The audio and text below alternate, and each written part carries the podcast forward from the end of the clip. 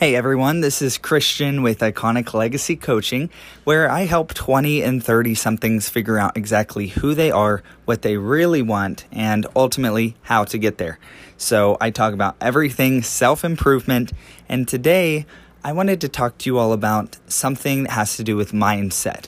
I call the concept weeds grow automatically.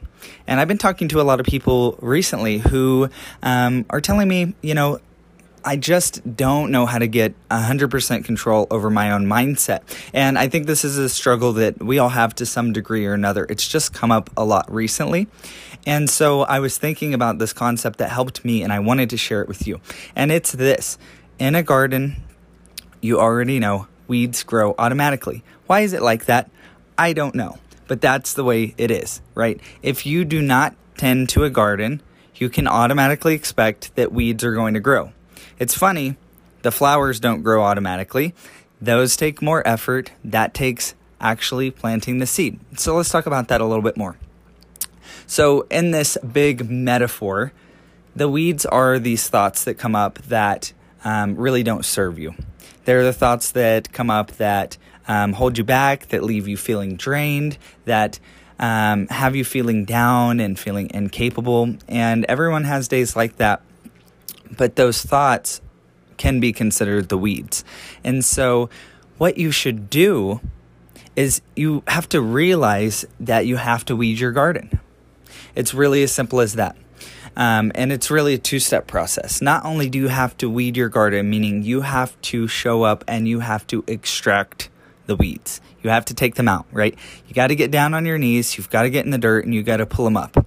And the more you go about this process of realizing that your mind is a garden and that those weeds are going to come, whether you like it or not, then you start to catch it more, um, you know, earlier. You start to catch the weeds when they start to grow. You start to realize what is occurring and you catch it a little bit faster as you begin to tend to this process, you also can find certain, let's just say, like supplements, um, metaphorically, that you can put down on your garden that help prevent weeds from growing. So to me, you know, this is like um, being conscious of of what's going on um, every day in your mind and like checking in with yourself and saying you know how do i feel? And you know what do i want and what's next? And and just being aware um, when you need to be on top of something and when you may need to like get down in the dirt and extract some of those thoughts.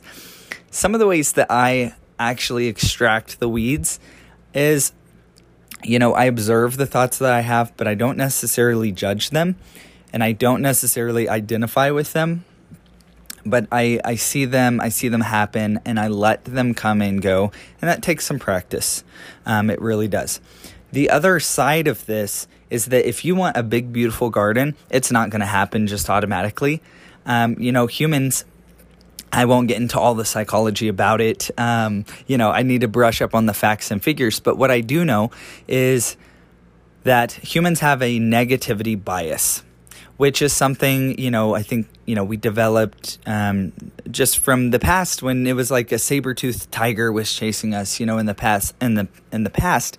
But now the things that um, you know that we worry about and the things that um, go on in our mind a lot of times we feel a high level of stress that's the equivalent of that of being chased by something of having to like survive and really it's just the stress of day-to-day life because modern life doesn't have those same challenges for the most part um, so once you know that automatically you've been equipped with a brain that has this sort of like automatic negativity bias, it really helps you to realize that you're not alone. You're not the only one dealing with this, and that um, with some effort and with some strategy and with some practice um, and some commitment, you can absolutely override that natural tendency to like see the negative side of things or to feel um, that stress come up so so quickly. So again, that's a real thing. Um, but the other side of it is that if you want a big, beautiful garden, you've got to plant seeds. And so, what that means to me is being very attentive to what you allow into your mind. So, this is everything from the shows you watch, the music you listen to, um, you know, the environments that you spend your time in, whether that's at home, whether that's in your friendships or in professional environments like your work. Be very conscious like what is going on in those environments? What is that feeding my mind? And if you don't feel 100% satisfied with those results and you feel like well, the things that those environments are feeding me are either negative or maybe they're just neutral, but they're not helping me to to build this you know abundant, beautiful garden. Then what you have to do is you have to pour some new seeds in. So maybe it means that you um, watch more uplifting movies more often. Maybe it means you find some podcasts that you would really enjoy that get you pumped up and give you ideas for building a richer life. Or you know, maybe it's, um, you know, picking up some books, whether they're, you know, fiction or nonfiction doesn't matter. I like to read a lot of um, inspirational material. I like to read a lot of um, stories of people who've overcome obstacles that I'm dealing with.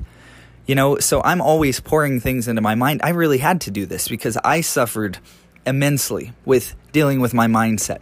It was a constant struggle for me, and I was really mired in negativity for years. And it was um, it was something that took me time to figure out. Like these weeds are going to grow automatically, and if I want a beautiful garden in my mind, I've got to do something different. If I don't take responsibility for that, you can already guess what's going to happen. And no one else can, you know, no one else can do that for you. So, of course, we can get support and part of creating that beautiful mind garden is having the right support, right? Having people in your life that are there to support you, that you can talk to about things. But it really is, you know, keeping a tight guard over your mind and about what you allow into it and making changes when it's necessary. It's also about putting new things into your mind. It's about c- creating or coming up with goals and dreams and visions that compel you forward. It's about the material that you watch and listen to. It's about the conversations that you engage in with the people that you interact with. So, I hope this is valuable to you. Just remember no beautiful garden just happens. Um, there's always going to be weeds, they grow automatically. It doesn't matter how much we wish it wasn't that way, it just is. So, this is a simple way to think about, um, you know, developing and continue to improve your mindset so that you feel better right? When you feel better, you do better. So, let me know what you think of this. Um, if you have any questions, you are more than welcome to you know come on over to um, my facebook page which is iconic legacy coaching um, at facebook or you can even send me an email. I do welcome that. It's christian at iconiclegacycoaching.com so you all have a wonderful week and tend to your mind garden